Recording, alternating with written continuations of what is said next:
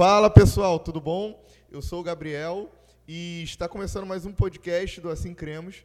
E o episódio 2, episódio número 2 dessa temporada, nós vamos falar sobre avivamento. E aí comigo, essas caras, esses rostos aqui que vocês já conhecem, o Isaac e o Leonardo, que vão estar com a gente mais uma vez para falar sobre avivamento. No episódio anterior, nós já tínhamos falado que nós estamos no ano do reavivamento aqui na nossa igreja local.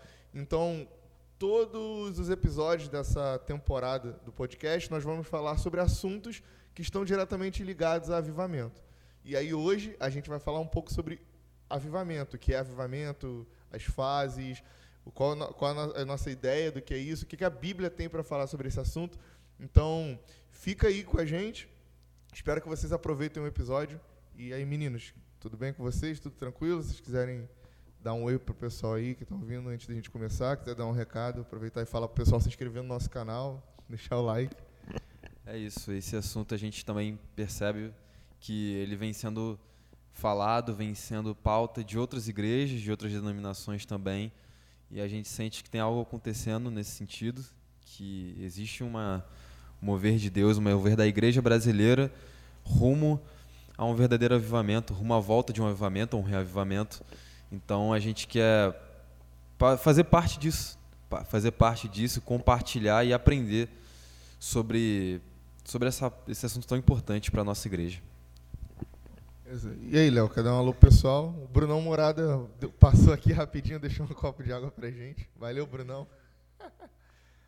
É, esse é um assunto que vem muito forte né, nos nossos co corações e acredito que até boa parte da igreja brasileira também vem despertando nesse assunto em si, até porque o Brasil tem uma promessa de um, um grande avivamento, como foi profetizado por Benny Hinn.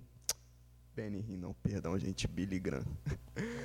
E, e, e a gente vê que o, ultimamente esse assunto vem sendo muito abordado pelos cristãos em si. A gente está aqui para com, compartilhar um pouco da visão e a gente espera a, dar uma agregada no assunto. É isso. Pega água para a gente, Leão. É, então, pessoal, a gente vai começar falando um pouco sobre esse assunto e aí eu vou dar um panorama de por que esse assunto é importante. É, vocês vão vendo, valeu, ao longo dos episódios, que a cada, a cada assunto que a gente vai falando, existe uma conexão direta entre os pontos. Por exemplo, é, o jejum, ele, quando a gente traz o texto de Joel, capítulo 2, quando fala sobre é, o jejum e o ajuntamento solene, é, antes do derramar do Espírito Santo, é, o Senhor ele pede ao povo de Israel que jejue, que chore, que clame, porque depois, quando isso acontecer, depois que isso tudo acontecer, ele derramaria o Espírito Santo dele sobre toda a carne. Então, quando a gente falou nos outros episódios aqui sobre jejum, o que a gente estava querendo dizer é que o jejum ele tem um objetivo. Aliás, ele tem alguns objetivos, né? A mortificação da carne, é, seria esse revestimento, essa nova natureza, o recebimento do Espírito Santo. Mas o objetivo do jejum e da oração, dentro de um plano é, da nova aliança, dentro de um plano escatológico e tal, é preparar a noiva de Cristo para receber o seu Senhor. E o avivamento ele acaba, querendo ou não, estando conectado com, com a questão da volta de Jesus.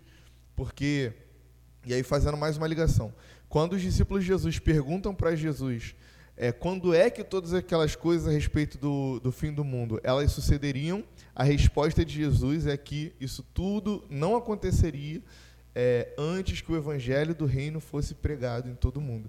Então, quando a gente fala de um avivamento, não é porque a gente está tipo, ai meu Deus, eu quero ver um avivamento, estou viciado em avivamento, acho maneiro pra caramba isso. Mas é porque uma das características de um avivamento, a gente vai falar sobre isso, é que o evangelho de Deus é pregado em grande escala para lugares é, inimagináveis. Por exemplo, a gente está no contexto do Rio de Janeiro, Baixada Fluminense. Se a gente for falar sobre algumas favelas, sei lá, favela do Cruzeiro, o Alemão, Vidigal, Rocinha, existem igrejas históricas que não chegaram nessas, nesses morros.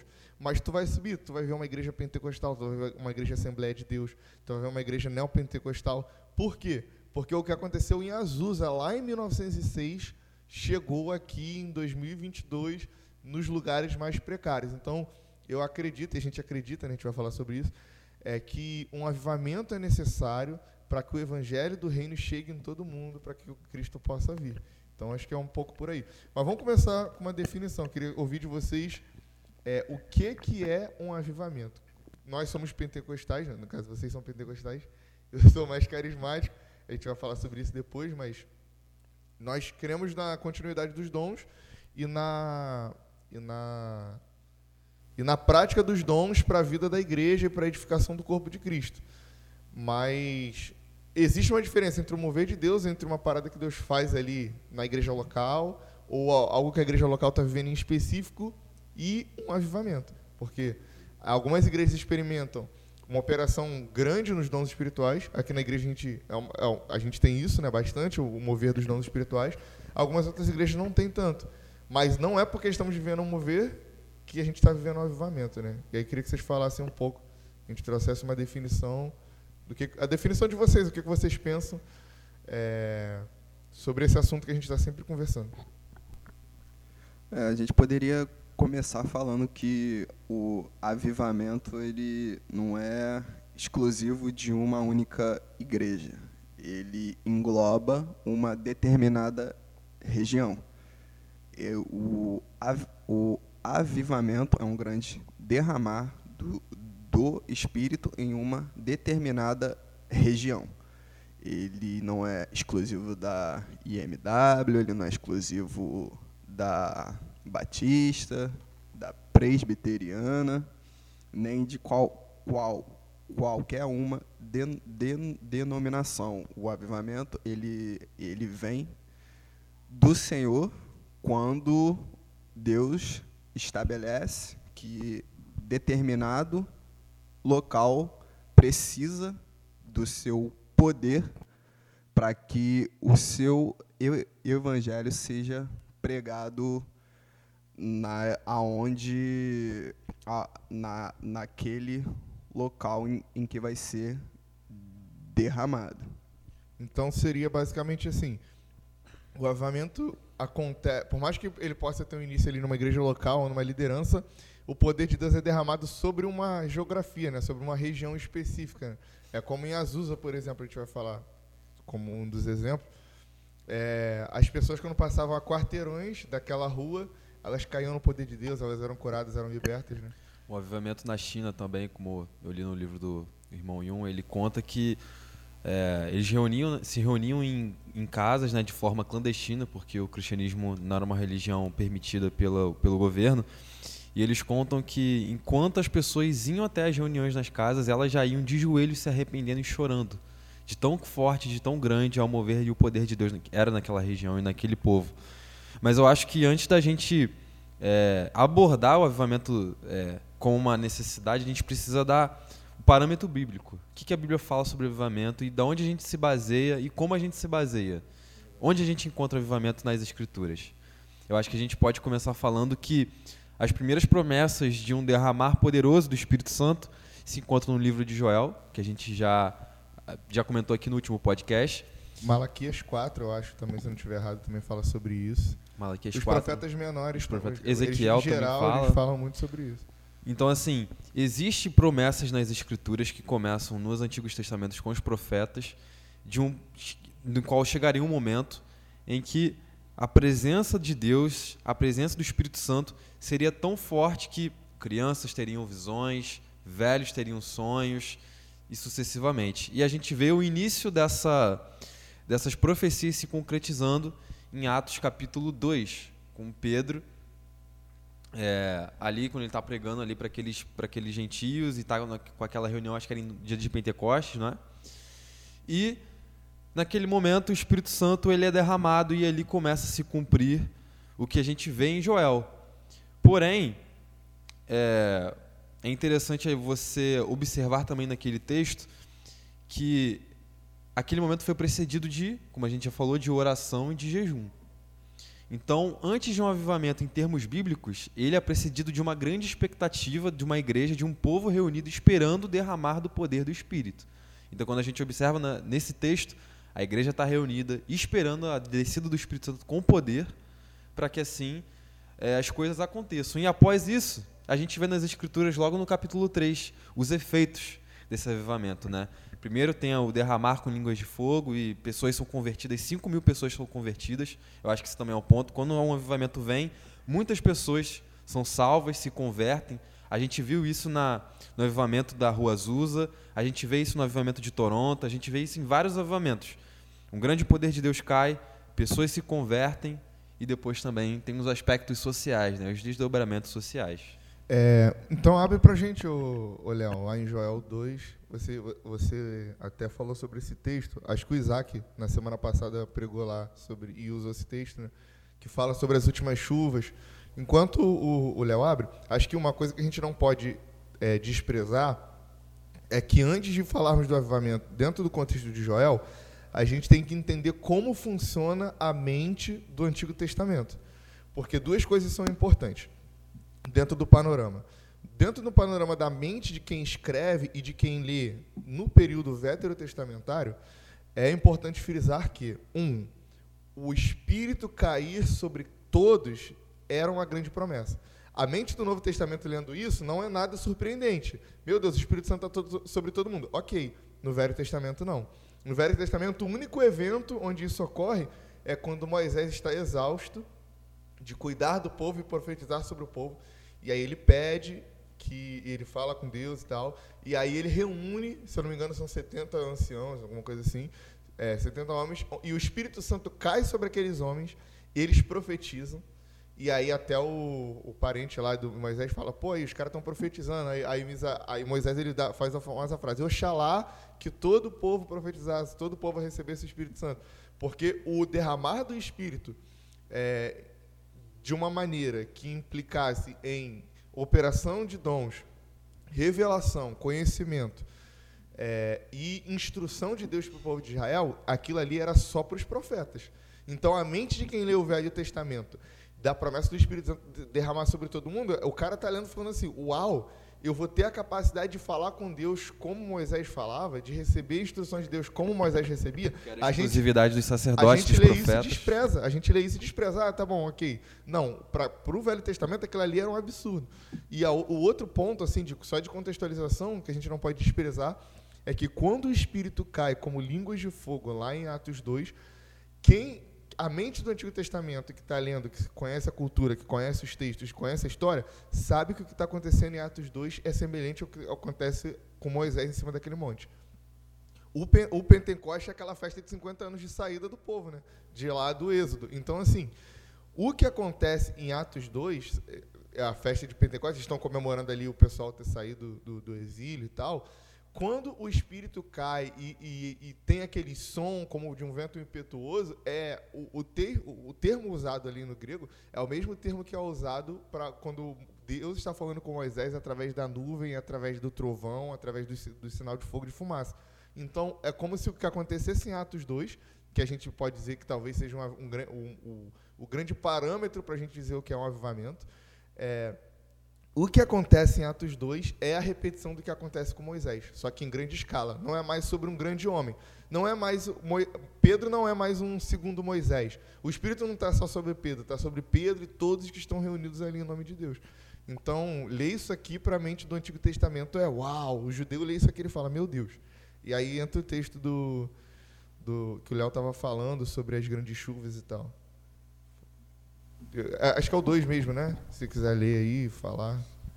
Regozijai-vos no, no, no, Senhor vosso Deus, porque Ele vos dará em justa medida a chuva. Fará descer como outrora a chuva, têmpora e serôdia. As eiras se encherão de trigo e os lagares transbordarão de vinho e de óleo. Restitu, restituvo-eis os anos que, que foram consumidos pelo gafanhoto migrador pelo destruidor e pelo cortador, o meu grande exército que enviei contra vós outros. Comereis abundantemente, vos fartareis e louvareis em nome do Senhor vosso Deus, que se ouve maravilhosamente convosco, e o meu povo jamais será envergonhado. Sabereis que estou no meio de Israel e que eu sou o Senhor vosso Deus, e não há outro, e o meu povo jamais será envergonhado. É...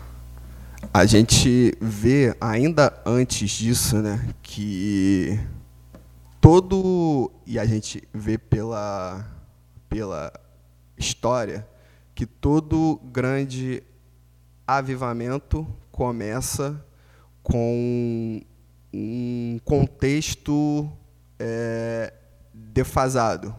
O pecado acaba abundando grandemente no em de, num país, cidade e e a, isso acaba gerando uma intervenção de Deus naquele com, com, com, contexto, com, com, como foi em Nínive, como foi em Gales, em que as pessoas vinham se arre, arre, a, a, arrependendo, em Joel aqui tam, tam, tam, também. E quando a gente pega no, no nosso contexto, o Brasil é um país que é visto por muitos como tem a sua imagem man, man, man, manchada. Tanto que existe a fa famosa frase, o jeitinho bra bra brasileiro. E quando Billy Graham, né, ele, ele fala sobre o grande avi avivamento que o Brasil é, te teria é justamente por a gente ver hoje no, no contexto brasileiro, principalmente aqui, Rio de Janeiro, vi violência, bandido, milícia. A gente vive todo um cenário em que alguma hora Deus vai entrar. A gente vê a igreja brasileira entregue à idolatria política, um, um, um, um país em que a morte se, se, se to, to, tornou algo natural. A gente vê é, polícia entra, invade fa, fa, favela, corta ca, cabeça, mata, mata, bandido rindo, bandido ma, ma, mata os outros a, a troco de, de, de, de, de nada. E, e a, a igreja fica nesse miolo. Eu vou para ali, os que de, de, de, deveriam estar me defendendo, às vezes eu tenho que te, te, temer eles. Os fora da lei, a qualquer momento, pode chegar ali por causa de um celular e me, e, e, e me ma matar. É, os políticos que deveriam estar é, a, ajudando a, a, gente estão roubando a gente. E, e, a, e a igreja fica ne, ne, ne, nesse meio, ou deveria estar, né? intercedendo, orando, e a gente fica entregue. Uma hora Deus vai intervir por, porque Deus não gosta da iniquidade. E quando ele vem para de, derramar juízo, antes ele prepara a sua igreja e é aí que entra o avivamento, porque Deus vem, se cansa da iniquidade derrama o avivamento sobre a sua igreja e a igreja vai tentando ali fazer a, a cata e vai trazendo quem ela pode com ela. Assim, então só, só voltando um pouco para a gente contextualizar. O avivamento é o derramar, é um grande mover de Deus sobre uma região. Não só sobre uma igreja, não só sobre uma pessoa, não só sobre um grupo de pessoas, mas sobre uma região. E aí o Léo acabou de falar agora que até o que a gente ouviu semana passada lá na pregação do pastor Hernani Santos, quando a gente estava lá na igreja, é, ele falou que quando acontece um grande caos, uma grande injustiça, Deus sempre responde com fogo. Então, todo o contexto que o Léo falou aqui do Rio de Janeiro, é, tipo, a gente está num caos, injustiça, iniquidade, e Deus vai responder isso com fogo. Dentro do texto de Joel que o, que o Léo leu, É Deus falando, ó, jejuem, se consagrem, reúnam o povo, chorem, todo mundo, crianças, bebês de colo, é, recém-casados, todo mundo, se consagrem a Deus. E então eu derramarei o meu espírito sobre toda a carne. E aí o Léo leu no final dizendo sobre as chuvas. Aí, e aí eu só queria só di diferenciar essas duas chuvas, que são as chuvas serôdia e a chuva temporã. É, a diferença entre essas chuvas é que uma dessas chuvas ela é uma chuva só que irriga. Ela só é, ela mantém ali a, a chuva temporã é, são essas chuvas curtas que elas irrigam ali a plantação para poder é, a árvore ela produzir o fruto.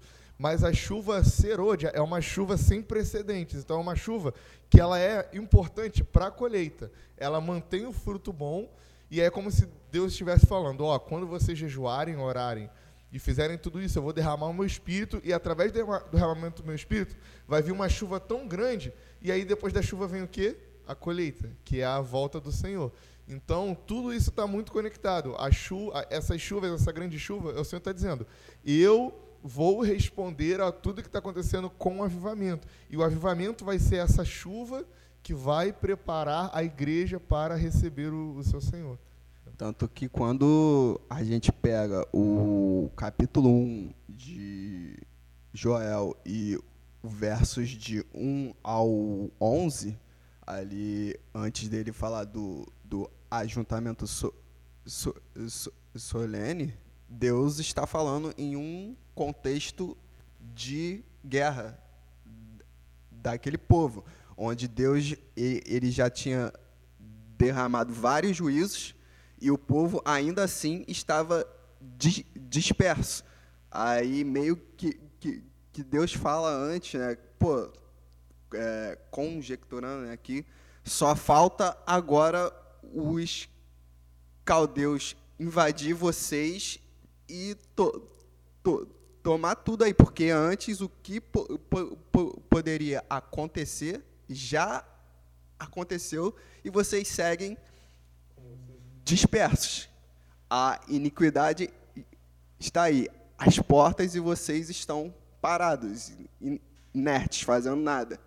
Aí Deus vai, junta, convoca o seu povo né, a um jejum solene, a uma consagração ferrenha para que ele haja e o poder dele caia é tipo, o que acontece muito na, hoje em dia é isso. A gente vê os problemas acontecendo, aí a gente fala, ah, mas é a política. Ah, mas é porque é, é o candidato que está que, que tá Porque as coisas são assim mesmo. Isso, a gente, a gente sempre encontra pontos de, de culpabilizando né, diversos fatores e, e não que não existam pontos realmente é, terrenos humanos que devem ser apontados, mas a gente esquece de apontar o fato de que enquanto a humanidade não se render a Deus, as coisas não vão estar do jeito que elas devem estar. Até porque é, plenamente a paz de Deus e tudo só virá quando o Senhor vir e implantar o seu reino. Né? Então a gente acaba culpabilizando um monte de coisa e esquece de olhar para dentro de nós, que é o que o povo de Israel fez. E Deus per, é, permitiu que aquilo, aquilo, tudo acontecesse para que o povo de Israel ele pudesse é, se voltar para o Senhor. E, Deus sempre é, aconselhando o povo. Agora, deixa eu fazer uma pergunta para vocês. É, nós podemos então entender que, além do avivamento ser um derramar do Espírito forte sobre uma região, é, na opinião de vocês, o avivamento ele é, ele acontece quando a igreja está dispersa? Vocês concordam com essa opinião?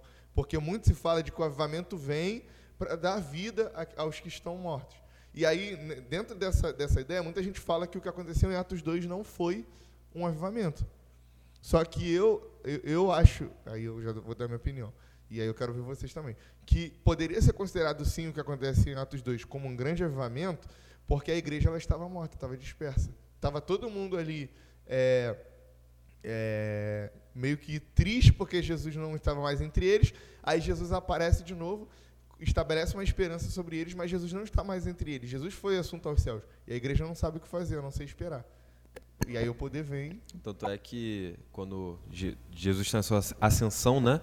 Os anjos vêm e falam: ah, o que vocês estão fazendo? Vão, o Espírito vai ser derramado e tudo mais. Então, assim, é, eu acredito que o avivamento, ele vem, como você falou, quando a igreja está morta, quando a igreja está precisando de uma, de uma revitalização né, espiritual. Mas quando o avivamento vem, a igreja ganha força e fica se reabastece espiritualmente para voltar à atividade e voltar a agredir espiritualmente. Então, se a gente está falando de um avivamento e, e a gente tem essa expectativa, é porque as coisas não estão boas. Eu acredito assim. Espiritualmente, nós vivemos um momento assim de um grande declínio e que a gente anseia por isso, anseia por essa por esse derramar do espírito para que a igreja volte a caminhar alinhada com a vontade de Deus, volte a estar conectada a ele. É, até no inglês lá, a palavra que, eles, que, que se fala para avivamento é revival, que dá aquela ideia de fazer de novo que não está mais no, no, no, eixo que, de, como, de como realmente era. Então vamos, vamos, vamos, vamos dar um salto aqui, vamos então direto para as histórias de avivamento. Quero que cada um fale um pouco sobre o, o avivamento que vocês acham que seria um grande destaque. E aí tem até uma briga, briga de conceitos, né? Assim, só uma, uma discordância de conceitos entre os carismáticos e os pentecostais sobre o que seria um avivamento. Porque lá no século XVIII e XIX existiram derramares de Deus, saindo um pouco de Atos, né, que todo mundo já conhece, e indo um pouco para a história é, pós-cânon, né, existem alguns derramamentos de Deus sobre algumas pessoas e algumas regiões, e eu não sei se a gente pode chamar isso de avivamento ou não.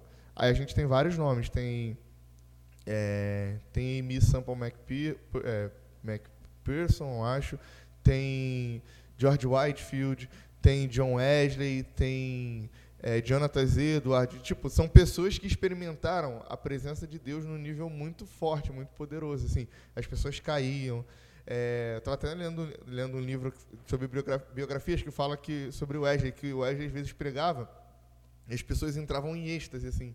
E aí até conta uma história que o Wesley estava pregando e durante a pregação um, um, jovem caiu assim e ficou meio que debruçado sobre uma cadeira e aí o Wesley chegou perto desse jovem, que foi a primeira vez que ele tinha visto essa experiência, e ele colocou as mãos assim sobre o, o cara tava de olho aberto assim meio que, sabe, extasiado.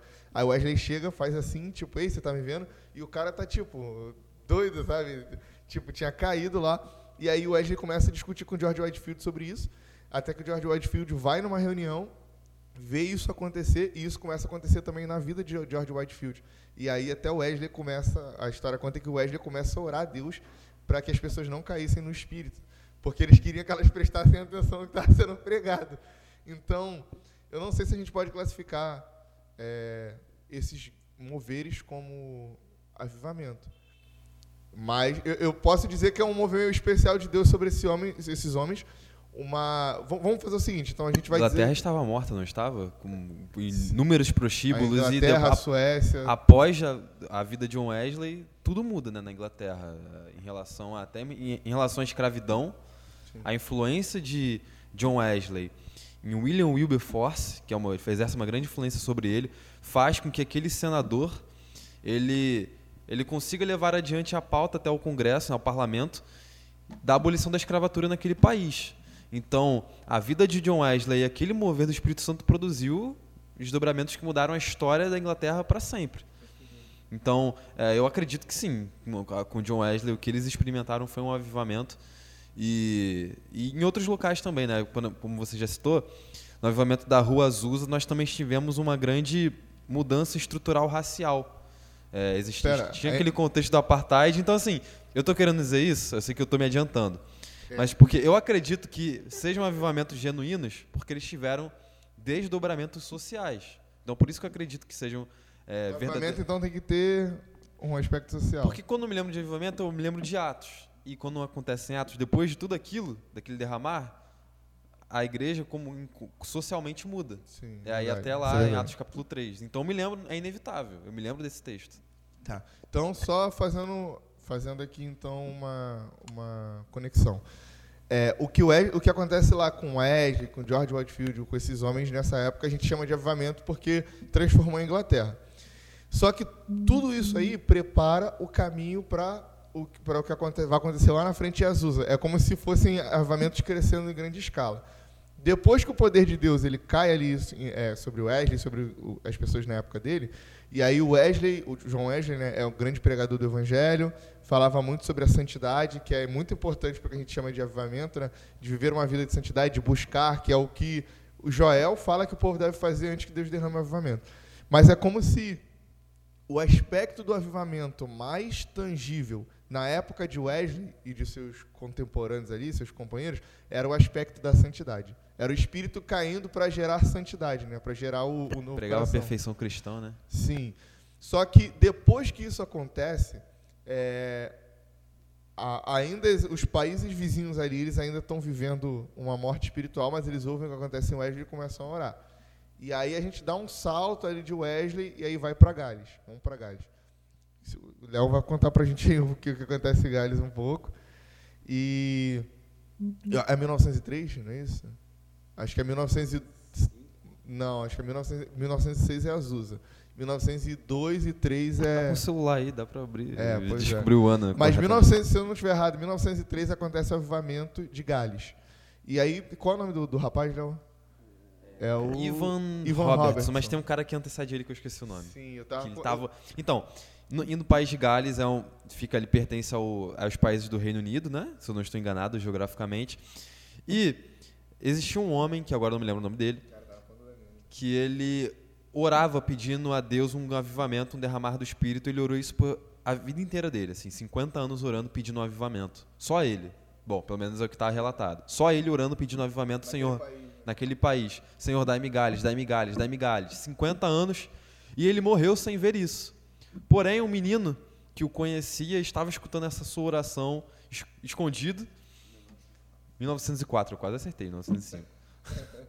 É, ele, esse menino é chamado Ivan Robertson, Robertson e ele era um jovem seminarista, não lembro se ele era seminarista já nessa época, mas ele escuta a oração desse homem e ele dá continuidade àquela oração. Ele também permanece orando daquela forma após a morte desse, desse rapaz.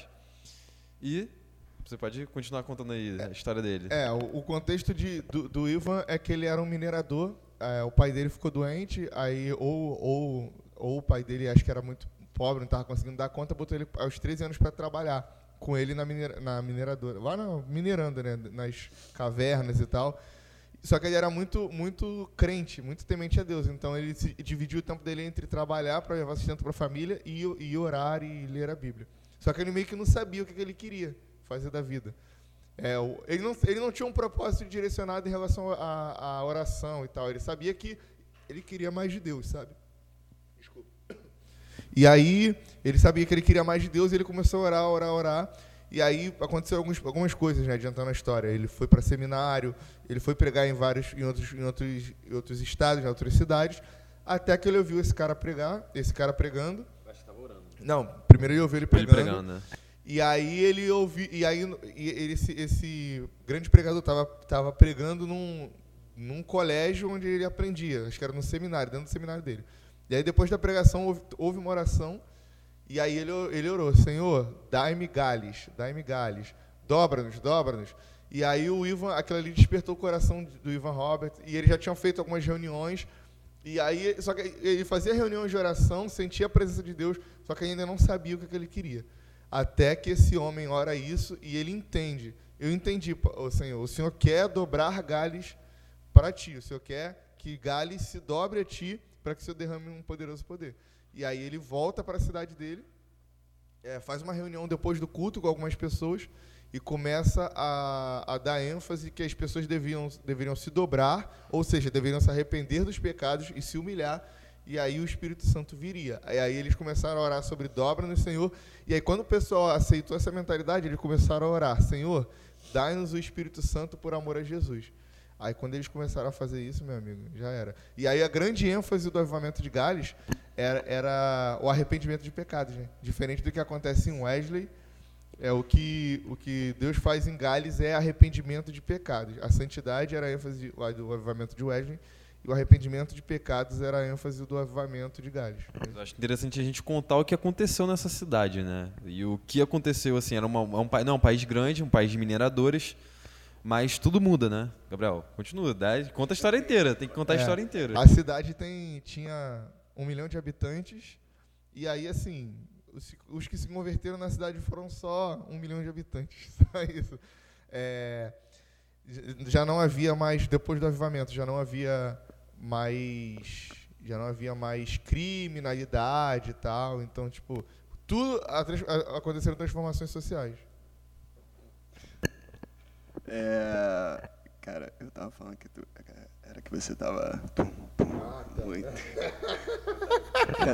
tentando sinalizar isso. Show, show. Mas forma. é isso, o eu não sei se foi em Gales, né? Mas o, o avivamento era tão poderoso, o Espírito Santo era tão poderoso, as pregações, eles começaram a se reunir, né, com as, nas pregações de nas pregações de Ivan Robertson e foi crescendo, crescendo, começou numa casa uhum. pequena. Só que aquilo ficou tão grande que eles precisaram se mudar para o galpão e, enfim, foi algo que que tomou proporções imensas, tomou proporções, proporções não, imensas. isso foi Azusa. Isso já foi Azusa? É. Não, mas também teve algo numa casa assim em Gales, não teve? Não, Gales as reuniões eram numa igreja. Era numa igreja, culto, é, é. tô confundindo. Mas acho interessante contar aquela questão é, dos copos de cerveja. Ah, é. Alguns, algumas outras histórias que aconteceram em Gales. O movimento e o poder de Deus foi tão grande, o arrependimento de pecados foi tão grande que os jogadores de futebol eles entravam nos, nos campos para jogar e quando o pessoal do da eu até me lembro lá o Liverpool, né, que tem aquela musiquinha, é, o You Never Walk Alone. É. É, o pessoal estava tão movido pelo poder de Deus que os que iam assistir o futebol, os que não estavam na reunião de Gales, os que iam ao jogo assistir, eles começavam a cantar louvores.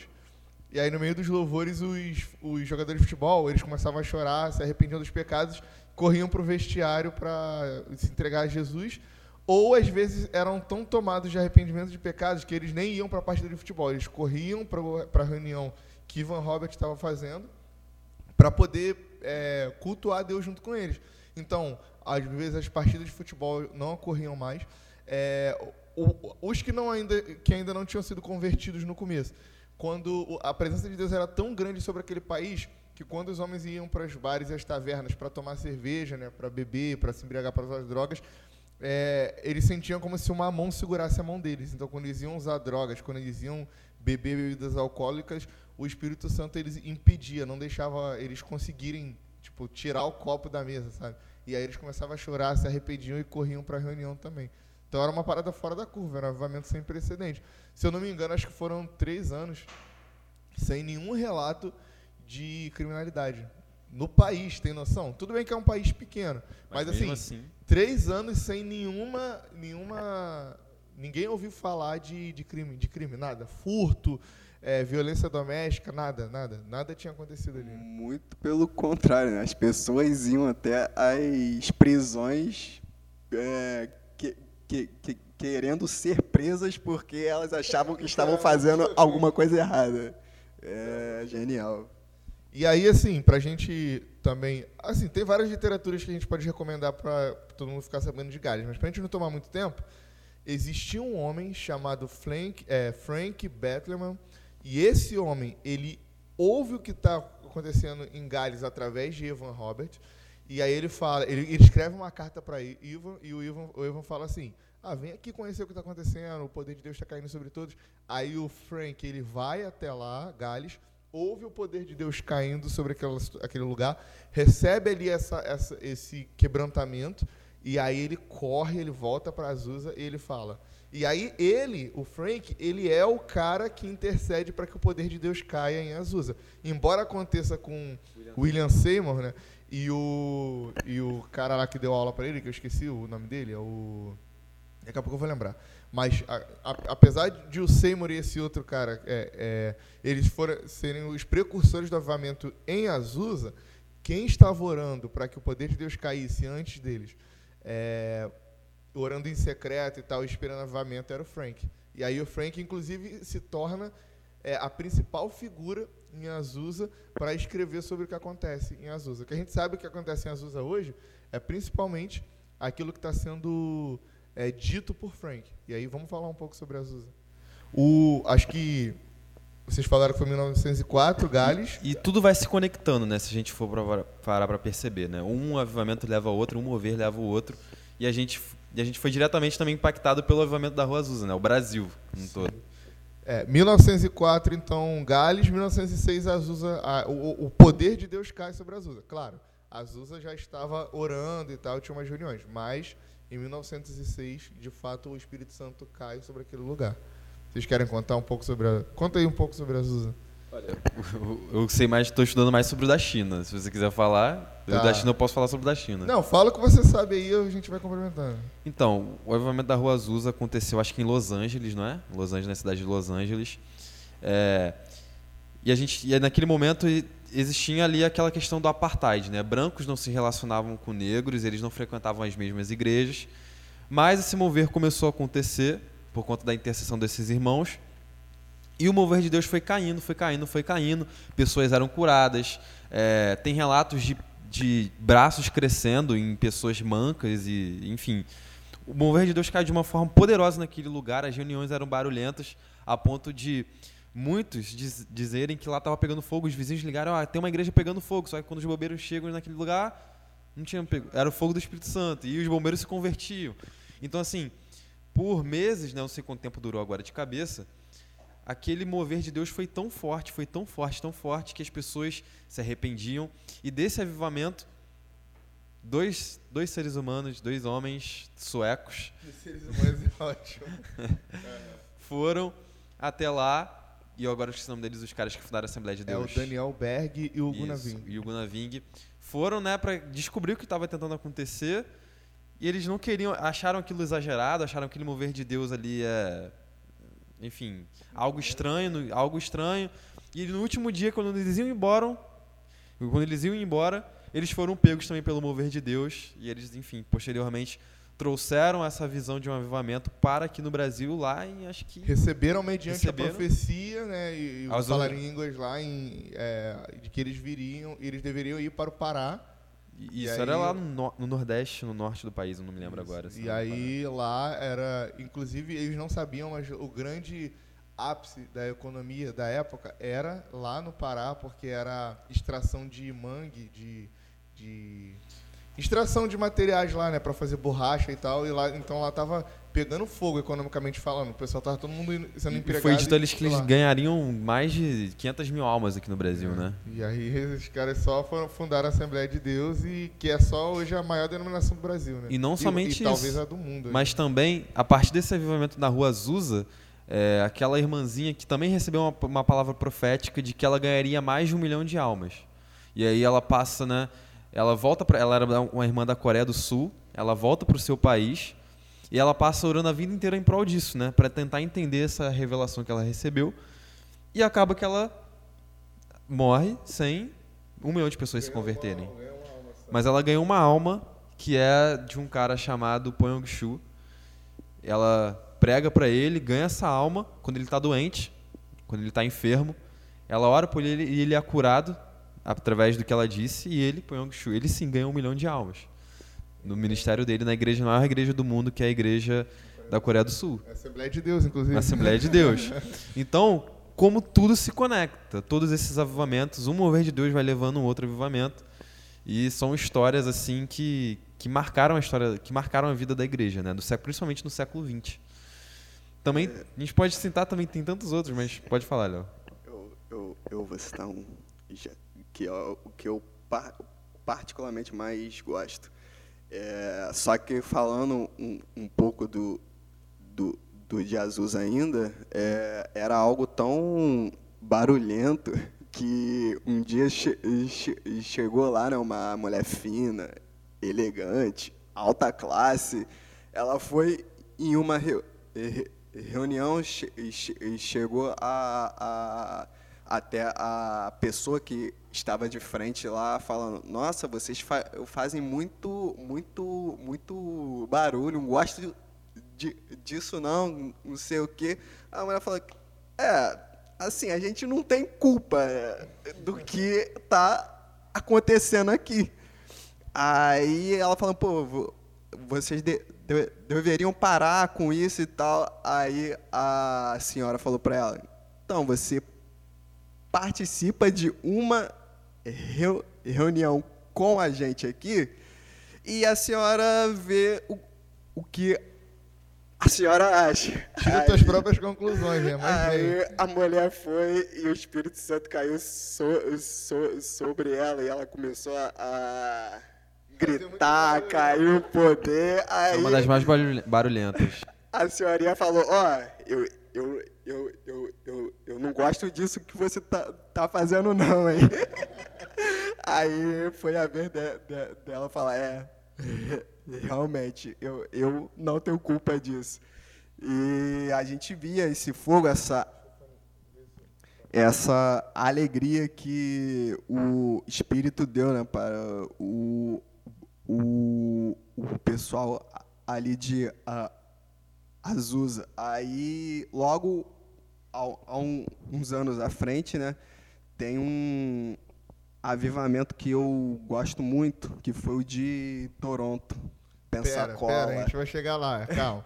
Então, assim, é, Wesley, santidade. Gales, quebrantamento e arrependimento de pecados. Mas Azusa, a gente não pode esquecer que a grande ênfase do avivamento de Azusa foi o falar em línguas.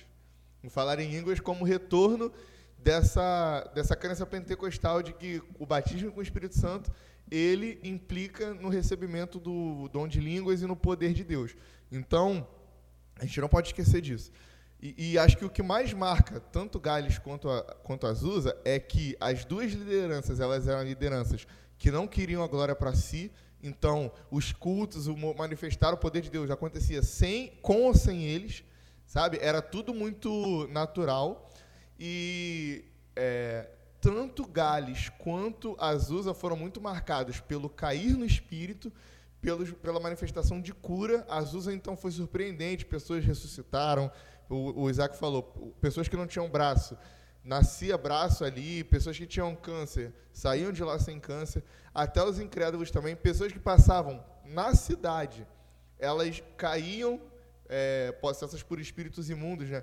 E ali mesmo eram libertos, eram expulsos esses espíritos dessas mulheres, desses homens também. Então, esse foi o grande mover do Espírito Santo. E aí, depois que isso acontece em 1906, é, o, o, outro grande marco, né, de, de enquanto Gales teve muito essa redução de criminalidade, a Azusa teve essa redução do apartheid. Negros e brancos voltaram a andar juntos, a frequentar os mesmos locais. O racismo, ele quase que foi erradicado para o momento do avivamento. Não tinha no avivamento isso, mas o, o que encerra o avivamento em Azusa é isso. É que os, os brancos eles começam a ser pressionados por estarem andando com os negros e aí eles começam a se afastar e aí o poder de Deus para de cair. Só que depois que a Assembleia de Deus chega, depois que o poder de Deus, o poder de Deus e essa crença do batismo com o Espírito Santo, o Pentecostes, os carismáticos, eles começam a, a levar o poder de Deus para outros países, nós chegamos em 1993, eu acho, não sei. E aí a gente chega na bênção de Toronto, ou no avivamento de Toronto, que o Léo estava falando aí. Vai lá, Léo. Cara, esse para mim foi o avivamento mais genial, assim. Que no contexto ali deles, ele, a, a cidade em si, que foi em Pensacola, o centro, é, era uma, eram pessoas entregues à depressão. Os caras eram um, um, um, um, povo triste, cabisbaixos, é, os, os psicólogos né, faturavam muito na, na, naquela época ali. E é o, o avivamento mais bizarro, assim, causa do, do, do, que do, de como o Espírito Santo age nele, né? E é o mais sensacional ao, ao, ao, ao mesmo tempo, que foi aí que foi estabelecida a unção do riso. Porque quando o Espírito Santo ele cai nessa cidade, as pessoas começam a ser tomadas de uma alegria que não que você via que não procedia de humanos nada poderia dar aquela alegria para eles. E quando você escuta os relatos, os testemunhos das, das pessoas que vi, viveram aquilo, tinha uma mulher que ela foi para o culto pensando em matar o próprio marido já, de tão caótica que que que que estava a relação deles. E ela foi pensando, bom, eu vou para, para, para o culto e de hoje não passa. Na volta eu vou matar ele. E ela vai para o culto junto com o, o marido, o Espírito Santo desce e ela começa a rir, gargalhar, e as pessoas ficam ali, nossa, aí sempre tem aqueles que problematizam, né? Nossa, isso, essa coisa estranha, essa coisa do de, demônio, que, que, não sei o que, porque o. A, e, Acho que o teu microfone tá coisando. Fala com ele, fala nele assim. O, tá vendo como é que tá fazendo? O avivamento É ao vivo, galera, é isso aí. Põe de novo, ver se ele vai. Porque ele tava dando uma chiada agora no final. É, deixa o Isaac. Usa o do Isaac. O... Ainda tá. O avi... avivamento de Toronto, ele foi. É... sofreu muitos pre... preconceitos nessa, nessa, nessa nessa parte, né, que as pessoas achavam ali que eram que a, as pessoas e, e, e estavam sendo possessas e não curadas. E ali, quando um, um crente ia para o psicólogo agora, era o psicólogo que se com, com, com, com, com, com, convertia e falava que agora eram eles que estavam pre precisando de terapia. É, para tu ver como que o Espírito Santo ele cai ali. E esse para mim é um e tem vários outros relatos bons. No, no caso de, do avivamento de Toronto, é, acho que eu posso dizer que a grande ênfase ela deixa de ser o falar em línguas e passa a ser os outros oito dons espirituais. É, tanto que o grande, o, o, o é, muitos Muitas pessoas falam que o que acontece em Toronto não foi um avivamento. E quem fala isso geralmente são os pentecostais. Porque existe uma, uma, existe uma certa. É, de, é, como, como se fala? Discordância de ideias ali mas o poder de Deus ele cai sobre aquele lugar, isso é inegável. Já, já tinha acontecido moveres de, dessa famosa unção do riso, né, como dizem, mas era tipo assim, uma aqui, outra aí. Wesley fala, inclusive, sobre essa experiência de acontecer. Ele fala de uma, uma alegria no Senhor incabível, ele usa esse termo. E aí um outro homem fala, é, de Deus assim do século XIX fala sobre isso. Mas em Toronto é tipo sem precedente, né? Acontece muito o tempo todo. As pessoas são cheias e elas começam a transbordar de alegria. Só que a grande ênfase ali, o que, acontece, o que acontece muito, mas muito em Toronto, que é o grande destaque, são as curas. Né? E é principalmente a cura por meio da operação, operação de cura, né? o dom de cura, por meio da palavra de conhecimento. Que é tipo assim, é, o, a, o, quem, quem foi o, o, precursor do avivamento de Toronto foi o Randy Clark. Ele foi lá chamado para pregar na igreja, né, que era a igreja da videira, é, foi chamado para pregar lá uma semana, fazer um congresso, porque ele tinha acabado de, de fazer um. Estava fazendo um congresso desses assim, né, de conferência, avamento de cura, só que lá ele fala que ele recebe uma graça, uma unção especial, que é tipo assim, antes ele não tinha. E aí o poder de Deus cai, e aí o Randy fala que ele começa a receber palavras de conhecimento, e aí Deus começa a curar. Então, tipo assim, não, ele não, não ora mais por cura. Ele simplesmente está pregando e de repente Deus fala: tem alguém aqui com câncer que eu vou curar. Aí ele, opa, quem aqui tem câncer? Vem aqui na frente que Deus vai te curar. A pessoa vinha e no meio do trajeto ela já ia sendo curada. E isso foi assim, numa escala muito grande, né? Muito, muito, muito grande. Foi um grande, um grande destaque desse avivamento. E isso aconteceu lá já, que quase na virada do, do, do, do século, né? do, do século 21. E o avivamento de Toronto influenciou muito algumas igrejas carismáticas no Brasil, como é o caso da Lagoinha.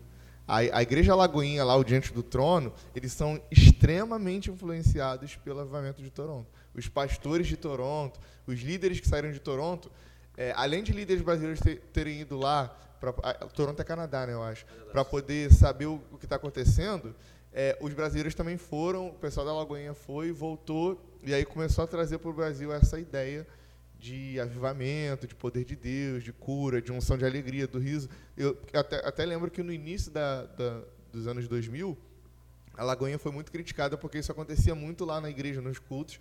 E aí até teve reportagem da Record, que eu lembro, de ah, cair no espírito e tal. Então isso foi uma, um marco muito grande. E, e, assim, acho que o grande marco também social do, do avivamento foi isso que o Léo falou, que as pessoas eram, tinham depressão, crise de ansiedade, elas foram sendo curadas disso, né? Agora, fala do avivamento lá do, da China para a gente poder encerrar o episódio. Não, eu já falei em síntese, mas assim, diferentemente desses, desses movimentos que ocorreram numa cidade, numa igreja, de forma pública, o da China não. A igreja não, poderia, não podia se reunir né, em um espaço, em um templo. A igreja que tinha era a igreja controlada pelo Estado, pelo Estado a igreja dos três poderes. É, tá ruim isso aqui? Não, só tá bom, só você botar mais perto da boca. E o que, o que o irmão Yun eles conta, ele foi um dos precursores desse grande avivamento, é que eles não tinham outra solução a não ser socorrer a Deus. A cidade, as pessoas eram muito pobres, todo mundo era muito pobre. E ele até conta no livro dele que ele fala que aqui no Ocidente a gente tem plano de saúde, a gente tem muitos recursos e que a gente se esquece de Deus. Na China, por eles serem perseguidos e por eles viverem em constante miséria, eles só tinham a Deus. Então os sinais acompanhavam em todas as pregações, o mover de Deus caía em todas as igrejas, com mortos sendo ressuscitados, com pessoas sendo curadas, e era uma questão de, de necessidade. Eles precisavam de Deus, era o recurso que eles tinham. E a igreja se movia dessa forma. E era a época da, de uma igreja, era assim como hoje, a igreja perseguida, perseguida. escondida, né? Por causa o... da, da China comunista é. e tal, o governo autoritário. Então, o mover de Deus ele era muito fluente, muito muito presente naquela, naquele, naqueles ambientes, naquelas reuniões clandestinas nos lares, e as cidades eram convertidas e é, oficiais eram convertidos, oficiais do governo. E assim, ele fala: talvez vocês do Ocidente não, não tenham, recebam um avivamento tão grande porque vocês ainda não dependem de Deus. Vocês conseguem resolver a vida de vocês. Ele sozinho. fala isso pro su, Subirá, inclusive em uma em um Entrevista, encontro né? de pastores, ele o e um chega na em uma igreja vê aquela galera toda, muita gente, ele fica feliz, ele fala: "Caraca, nossa, olha olha, olha como vocês têm liberdade para cultuar e, não sei o que, lá, lá. Aí no dia seguinte ele volta triste e tal. Aí o Subirá conversa com ele, né? Fala, é, pô, não sei o quê, é porque ele tá assim e tal. Aí ele, aí ele fala que, que tem pena da, da, da, da gente, né? Ao Subirá meio estranho fala, pô, ele tem pena da gente? Como, cara preso como três assim? vezes. Não, quatro vezes. Pô, Foi quatro, quatro eu, vezes. Eu li todos os livros deles, sei de tudo que eles passam, o, a, as vezes que ele foi preso, torturado e tal, e a gente tá pior do, do, do, do que eles ainda. Aí ele fala, sim, porque o nosso inimigo, ele, ele, ele nos atrai para Deus. O de vocês distancia vocês. E ele fala isso sobre a liberdade que a gente tem que nesse, né, né, nessa liberdade que a gente tem, a gente deixa Deus de lado para diversas ou outras coisas, trabalho, sonhos próprios, e, e a é. gente acaba sendo chega chega no minado. ponto chega no ponto do livro que ele fala eu não quero que vocês orem contra o nosso governo o governo comunista eu não quero que ele acabe porque é esse governo que nos aproxima de Deus porque nós somos perseguidos porque nós somos caçados é que nós vamos até Deus. Então, assim, não orem pelo para acabar que o governo comunista acabe, orem para que ele continue. A gente não ora contra eles. Sim, é nesse ponto. A gente ora por vocês porque o inimigo do Ocidente é justamente o outro inimigo, né? Essa liberdade e, e filosofias, e, enfim, tudo que distancia a igreja da vontade de Deus. E aí, no, eu acho que o grande marco do avivamento da China é, é o é, Deus sendo derramado com o dom da fé, né? O do, uma fé, assim, a fé que está lá em 1 Coríntios, que é essa capacidade sobrenatural de confiar em Deus e ver milagres acontecerem, né? O, o, conta só, só para encerrar, conta aquela história lá do, do dele sair, dele, não, dele fugir, dele fugir do, do da prisão. Uma das a experiência mais marcantes do irmão Yun ele, ele vai preso já pela terceira vez. Na verdade, dessa vez ele é preso porque ele, salvo engano, ele desobedece a Deus. Ele recebe uma palavra profética de que ele não deveria fazer algo, mas ele faz esse algo e ele é preso. Quando ele é preso, ele já tinha fugido, tentado fugir de uma, de uma prisão anteriormente, pulando da prisão, de, do segundo ou terceiro andar. E ele ficou famoso por isso. Aí os oficiais, já sabendo disso, eles falam: agora você não vai fugir, você não vai pular de prisão nenhuma. Eles vão, quebram a perna dele, batem tanto na perna dele que a perna dele fica preta. Na prisão, ele é carregado pelos seus companheiros para todos os lugares onde ele, onde ele deveria ir. Só que Deus fala para ele, fala para ele na prisão e fala para o amigo dele que ele o libertaria. Dá uma prisão, prisão de segurança máxima, não era uma prisão qualquer. Era uma das prisões mais bem guardadas e mais bem vigiadas com os piores criminosos da China.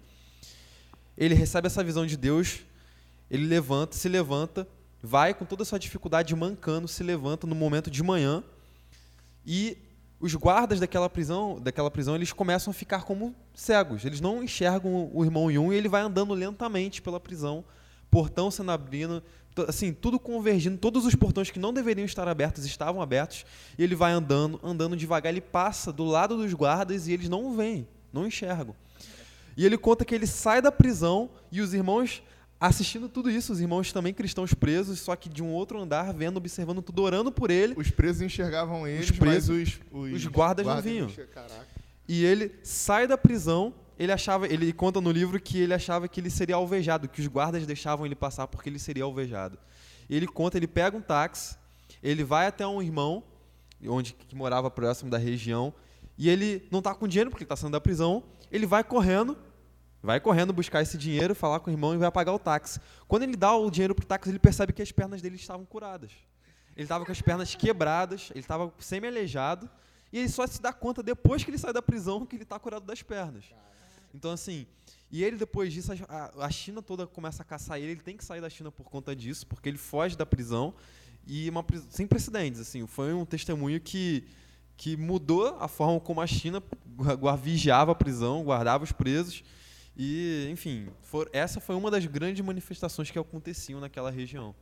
Então, é essa capacidade sobrenatural de confiar em Deus e ver milagres acontecerem. Né? Para a gente encerrar, galera, por que, eu quero ouvir de cada um de vocês em palavras rápidas, por que nós precisamos de um avivamento nos dias de hoje?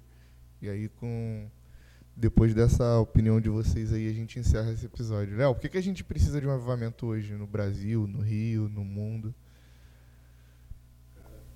Até sobre o que eu já tinha falado no início, né? A gente aqui em Rio de Janeiro, a gente tá num no contexto bem pesado. A gente sai, não, não sabe se volta.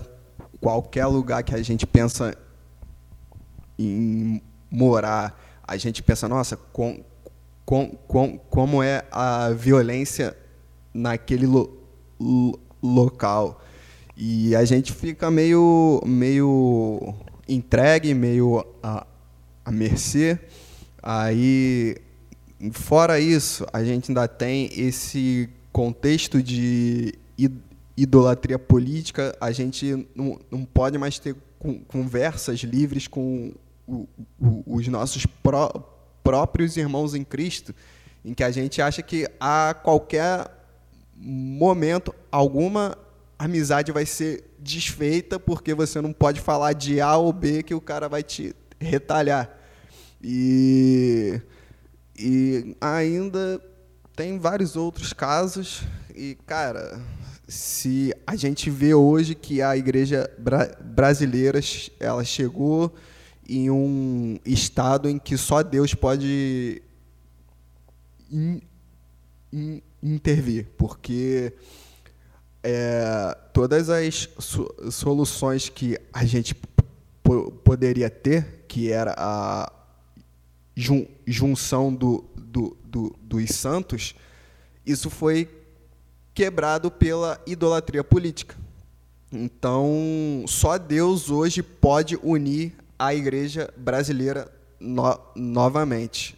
Assim como Deus uniu negros e brancos lá em Azus, ele pode unir os que são da esquerda, os que são da direita, os pentecostais e os reformados, né? Só Deus pode fazer isso. E aí, Isaac, fala pra pra gente? Por que, que a gente precisa de um avivamento? Por que, que as pessoas estão ouvindo a gente vai muito na linha, muito na um- linha do que o Léo falou, diante de tantos escândalos do nome de Cristo sendo tão manchado por figuras políticas, por figuras pastorais e líderes espirituais, eu acho que chegou o momento da- de Jesus Cristo assumir de novo a liderança da igreja do Senhor. Então, é, eu espero um avivamento para que a igreja não volte a ser conhecida porque é, defende A ou B, porque é taxada de fascista ou coisas do gênero, mas porque serve a um Deus vivo. Serve a um Deus que cura, um Deus que salva, um Deus que opera milagres e maravilhas e que é real. A igreja do Senhor precisa voltar a ser conhecida por conta disso, porque serve a um Deus vivo. Amém. É, os meninos já falaram porque que eles, eles pensam né, que a gente precisa de um avivamento. E eu queria não, não, não estabelecer uma definição, que eu acho que vocês já foram muito completos, mas dizer que um avivamento só vem quando a igreja espera por ele em oração. Quando Jesus disse que, que enviaria o Espírito dele, que ele- a igreja deveria aguardar em Jerusalém, a igreja aguarda orando e jejuando. Então, meu irmão, minha irmã, ore, jejue, peça um avivamento, porque só o fogo de Deus, só o poder do Espírito Santo pode transformar a realidade que a gente vive, pode transformar a sua vida, pode transformar as nossas vidas, para que nós sejamos ferramentas poderosas de Deus, ungidos com o Espírito Santo para pregar o evangelho do reino e para que as vidas sejam salvas, para que os políticos se arrependam da, da, da corrupção, para que os trabalhadores, os profissionais, os funcionários, eles trabalhem para a glória de Deus, para que as igrejas não sejam lotadas de espectadores, mas de adoradores. É isso, pessoal. Esse foi mais um episódio do nosso podcast. Nós falamos sobre avivamento e acredito que você tenha sido edificado com esse episódio.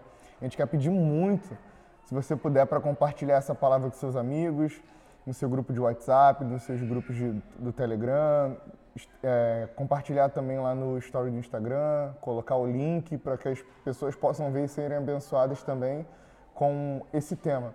Compartilhe o canal da nossa igreja. Nós estamos é, presentes em todas as plataformas, nas principais plataformas de, de streaming. né? Estamos no Spotify, estamos no YouTube, no Cashbox, no Deezer. Todas as plataformas você pode encontrar o canal da nossa igreja. Então, mais uma vez, se você puder deixar o like, compartilhar a palavra e espero você no próximo episódio. Valeu!